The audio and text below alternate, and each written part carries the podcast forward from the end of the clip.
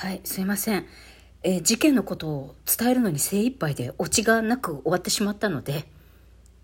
トイレでうんこを漏らしたおばさんと出くわした件、後編いきたいと思います。ちなみに今日の前編後編のアイコン画像は、こう、光が放たれているところに、私、猫耳みくりが笑顔でね、こう笑っているアイコン画像なんですが、この光の穴はオナホをイメージしております。こう、光のオナホから爆裂してすっきりみくりっていうイメージでね、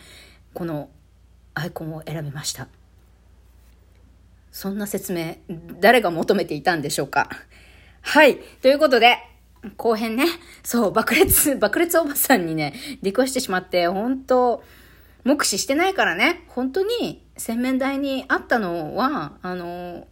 柔らかめのね、水分多めのビリビリうんこだったのか、そしておばさんは本当に、もう便器に到着する寸前でもう爆裂してしまったのか、それは目視してないからわからないけれども、あの、それからノーパンだったこともね、あの、その腰のパーカーをペロってめくって本当にアンダーおけけが見えるのかどうか、あの、ノーパンを確認したわけではないけれども、おそらく状況の音と匂いですよね。音と匂い。で、かすかな目撃情報。これで、私は、おばさんは、ドン・キホーテ、まあ、ど、沖縄県内のどこの店舗かは、えーあえてお伝えしませんけれども、別に、ど、どうでもいい話なんだけど、まあ、沖縄のね、ドドン・キホーテ某何々店で爆裂しちゃったおばさんに出くわしたっちゅう話です。だかもうオチもないんだけどさ、いや、あれを思い出し、あ、その事件を思い出して思うのはさ、もうトイレはね、もう尿、尿意便意は催した時になるべくすぐ行くっていうのも、そうなんだけど、今思い返してみるとさ、どうなんだろう。おばちゃん尿漏れの延長線的な爆裂だったんかな。もうついつい。もう、あーって、もう、あーもう大丈夫、安心って思って、この腰を曲げた瞬間に緩んだっていうか、まあそれはちょっと尿漏れと違うような気もするけど、ね、真相やいかにどうだったんだろう、本当に。で、あの、そういうね、関心系のお悩みでさ、最近私がちょっと気になっているのは、あの、LINE の広告かな ?LINE の広告の画像で、介護脱毛しませんかっていう広告を見たんですよ。そしたらもう、40、40歳を過ぎた女性に対しての介護脱毛しませんかっていう広告だったの。で私はさ、1、2年前に、とりあえず全身脱毛ワンタン終わったけどさ、もう介護脱毛って言われるような年齢なのかっていうことにショックを受けたのと、なんかね、なんかやっぱりあの、若かろうがこの尿意を我慢するっていうこと、私実は結構やっちゃうんですよ。なぜかわかんないけど。やっちゃうんだけど、私が大学生の時にね、友達が、えっと、アルバイトをしてて、あの、モールとかでさ、あの、景品のガラ、ガラポンを引く、その、引くスタッフ？あの、なんだろう、宝くじじゃないな、こうなんか、お買い物レシートを使ってガラポン引く景品屋みたいな、そんなのあったっけ？まあ、それのアルバイトをしてたんですよ、受付スタッフ。まあ、ガラポ、受付スタッフやってて、で、あれ少人数でやってるから、なかなかトイレに行けないんですって。ほぼ一日一人でやってることもあんのかな？わかんないけど。で、彼女は、私の友達ね、大学生の私の友達は、真面目なんだよね、きっと。なんか、この、一人しかいないから、こう、無人の時間をあまり作ってはいけないと思ったのか、思ったんだろうね。なかなかトイレも行けないのよって言ってたから。で、トイレ行けなくて漏らしたって言ってたからね。だから、あの、若かろうが我慢しすぎたら、知らぬうちに漏らしてるっていうこともあるわけよ。じっとりね、あの、ビシャーっていう感じじゃなくって、もうなんとか、こう、やっとトイレに行けたっていう習慣が訪れて、私の友達トイレ行ったら、あの、おパンティ下げたらね、じっとり、あの、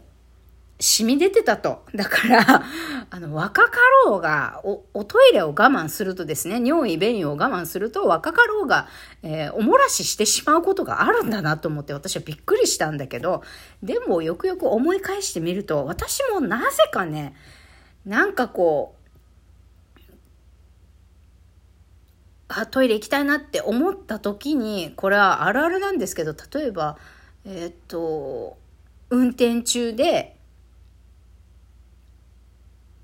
なんか何もないところ運転してるとか、あとはトイレだけのためにコンビニ行くのは申し訳ないみたいな観念がちょっとありまして、まあ、それが申し訳ないんだったらなんかガムとかなんとか買って帰ればいいんだけど、なんかそれも尺に触るじゃないですか。だから、あんまりトイレ、おトイレだけを目的にコンビニ行かないようにしてるんだけど、まあそれのせいで私もトイレ我慢しちゃう時があるんだよね。だからそうしちゃうと友達みたいにね、あの、おもらししてしまったり、はたまた我慢しすぎると住んでのところでね、あのドンキで出会ったおばさんみたいにね、もう激爆裂しちゃう、もうカメハメハ爆裂しちゃうもうなんなら昇竜拳ぶっ放してるぐらいのさ、大変な事件が起こるわけですよ。ズガガガガってもう何発も出るみたいな。そんなことがね、起きちゃうから、ねもう、あの、カメハメハもペガサス昇竜拳も出してしまわないためにも、そういう、あの、コンビニにトイレだけの目的で行くのはあの、申し訳ないとか、そういうことを考えず、やっぱ自分ファーストですよ。自分ファーストで尿意、便意を催した時は、ちゃんと我慢せずに、なるべく早めにトイレに行くっていうことをさ、やらないと、もう、おむつつけないまでもさ、私、生理じゃない時も、おもらし対策のために、吸水ショーツを履いてた方がいいのかしらって思い始めたよね。このドン、ドンキ、ウンティ爆裂事件のことを思い出すとさ、ね。私ぐらいのさ、年齢の皆さん、なんか考えたことある？自分が、あの、尿漏れしちゃうんじゃないかみたいな危険性感じたことあります？いや、もしかしたらそろそろ来るかもしんないと思って、その、生理の時の給水用ショーツじゃなくて、尿漏れ、尿漏れ対策のために生理じゃない時も吸水ショーツを履いた方がいいかもしれんという危機感をも持たざるを得ない。持つ年頃になったのかと思ってさ、私、まあいい年齢になっちゃったよねって。爆裂おばさんのことを思い出しながらさ、自分の年齢もちょっと考えて身の回りの下着だったりとか着るものとか着るものをね身にまとうものをアップデートしたりもう自分ファーストで生きるために行動を変えるっていうさ爆裂しないように 自分の意思決定の基準を変えるっていう壮大な話になってるけどまあ、そういうことをさ少しずつやる必要があるのかしらと思いましたよ。ね、アマゾンでさ吸水ショーツついつい調べちゃいましたよ。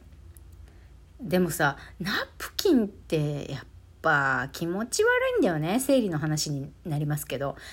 私はあの市販の紙ナプキンを使っている人間なんですけど一時布ナプキンを使っていたこともありました。もうとにかくね、月一の生理がね、ありがたいことにまだ来てるよ、来てるから、一応私の体まだ子供が埋めてるという証明がさ、月1回、あの、確認することができて、自分の体ありがとうって、あの、感謝すべきことなんだけど、そうね。でもどんどんどんどん血の量は減っていくしさ、そろそろ私も閉経に向かっていくのかしらっていうことを考えたら、更年期障害とかあるじゃん。私若年性更年期障害なのかなって35ぐらいの時にちょっと震えてた時があったんだけどまあでもそういうのをさ、真剣にちょっと早めに来るかもしれないとか、そういうのを考えて、ちょっと対策っていうか、自分ケアだったり、ツールを揃えるとかさ、そういうのに備えることも必要なのかな、なんてちょっと思っていますね。アラフォー世代の女子の皆様。いかがでしょうか？自分の更年期障害だったり閉経だったり尿漏れとかさ介護脱毛とかさ考えたことある？でこの間その4月にエチモデルをやった時にさこの私が通っている美容師さんが言ってたのアンダーおけけはですねだいたい5回から8回5から8ターンぐらいやらないと、あっちのおけけは完全になくならないんですって。なんで男のお前が知ってんだよ。お前はパイパンじゃないくせにって思ったけど、まあ、週7でね、あの、妻以外のまあ、週5から7で妻以外の人とセックスしてる男からの情報ですよ。っていうことなので、まあ、介護脱毛って言ったってさ、VIO を滅するだけでも、そんなに手間暇かかるんだよ。もう女、女として生きていくことって、まあ、清潔にね、あの、爆裂しないで生きていくことって結構、あの大変なのねと思ったみくりでございました、えー、そうやってね無理くり11分30秒のあたりで、えー、無理くりオチをつけたみくりでございました。女子の皆さん清潔に生きていくためにねいろいろ対策しましょうね。なんかね最近やっと吸水ショーツも安いものが出てきているのでなんか、来月ぐらい、来月っつってもすぐ来るけどね、吸水ショーツというものを、あの、私も買ってみようかな、なんて思いました。もう年齢とともにね、自分の、こう、状態に応じたサニタリーグッズを買うのもいいかなって思いましたよ。バイバイ。